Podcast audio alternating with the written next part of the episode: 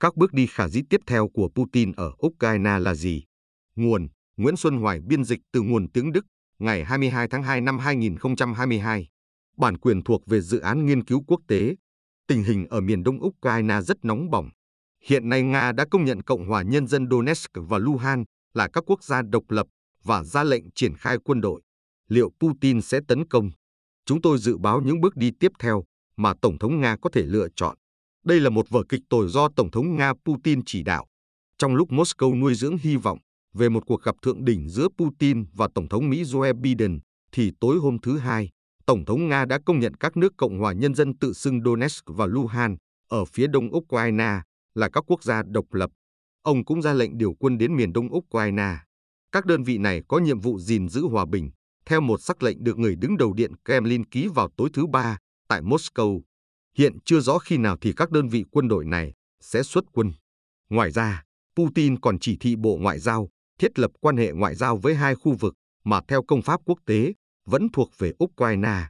Theo các chuyên gia quân sự NATO, sách lược vừa đấm vừa xoa này là một phần trong chiến lược của Putin khi ông muốn gây sức ép, lừa dối, đe dọa và gây bất ổn. Mục tiêu của Putin là có được sự đảm bảo an ninh, theo đó Mỹ và NATO phải cam kết rút khỏi khu vực thuộc khối hiệp ước Warsaw trước đây, không cho phép bất kỳ sự mở rộng nào của liên minh phòng thủ phương Tây và rút vũ khí hạt nhân của Mỹ ra khỏi các nước thứ ba. Hiện Putin có những sự lựa chọn nào và điều gì có khả năng xảy ra? Kịch bản 1, xâm chiếm các nước Cộng hòa Nhân dân. Leo thang quân sự nhất thời ở miền đông Ukraine và việc Putin tối hôm thứ Hai công nhận các nước Cộng hòa Nhân dân ly khai thân Nga, gồm Donetsk và Luhansk, có thể dần dần dẫn đến việc Nga thực sự sắp nhập các khu vực này. Thiệt hại kinh tế đối với Ukraine tuy không đáng kể, nhưng Kiev sẽ tiếp tục bị mất ảnh hưởng ngay tại vùng lãnh thổ nước mình.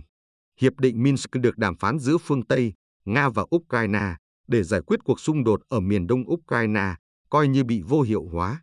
Ukraine sẽ càng tăng cường yêu cầu được gia nhập NATO. Trong trường hợp này, Moscow cũng có thể nỗ lực đánh chiếm thành phố cảng Mariupol của Ukraine để tạo ra một sự kết nối trên bộ với bán đảo Crimea, đồng thời đảm bảo nguồn cung cấp nước cho khu vực này xác suất của kịch bản này là trung bình đến cao. Kịch bản 2, tiêu hao kinh tế của Ukraine. Với kịch bản này, Putin sẽ đóng quân vô thời hạn với các mức độ khác nhau ở biên giới với Ukraine và liên tục diễu võ dương oai, diễn tập quân sự nhưng không tấn công. Theo các phân tích nội bộ của NATO, Nga có đủ tiềm lực tài chính để làm việc này.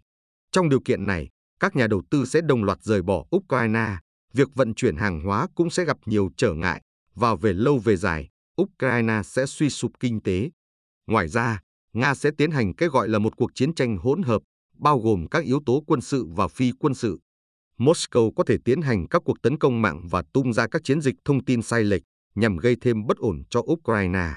Lợi thế của Putin là, nếu không có tấn công quân sự, EU sẽ rất khó đi đến nhất trí về các biện pháp trừng phạt sâu rộng và gây tổn hại đối với Moscow. Ngoài Ukraine, Nga còn có những khả năng khác để gây sức ép lên phương Tây nhằm đạt được sự đảm bảo an ninh mà Nga đòi hỏi. Tại Libya, Mali và Syria, Moscow có thể khuấy động tình trạng bất ổn thông qua các biện pháp can thiệp có chủ đích với quy mô nhỏ, đồng thời kích hoạt dòng người tị nạn mới đổ về EU trong mùa xuân tới. Moscow thậm chí có thể đe dọa trực tiếp Mỹ bằng cách bố trí vũ khí siêu thanh mới trên tàu ngầm trong phạm vi gần Washington chỉ cần 5 phút, theo Điện Kremlin.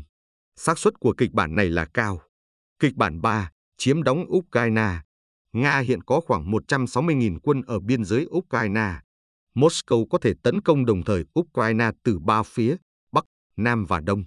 Theo các cơ quan tình báo, kịch bản này có thể diễn ra như sau. Không quân Nga ném bom trên diện rộng, phóng tên lửa Skander tầm ngắn nhằm vô hiệu hóa các sở chỉ huy của Ukraine, sau đó triển khai đổ bộ trên bộ và trên biển. Theo giới quân sự, Ukraine có rất ít cơ hội để chống lại điều đó.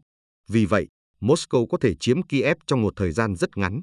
Nhưng chi phí, tổn thất về người sẽ rất lớn. Theo New York Times, chính phủ Mỹ dự kiến không chỉ 25.000 đến 50.000 dân thường Ukraine thiệt mạng, 25.000 binh sĩ Ukraine sẽ chết trận, mà còn có khoảng 10.000 binh sĩ Nga thiệt mạng.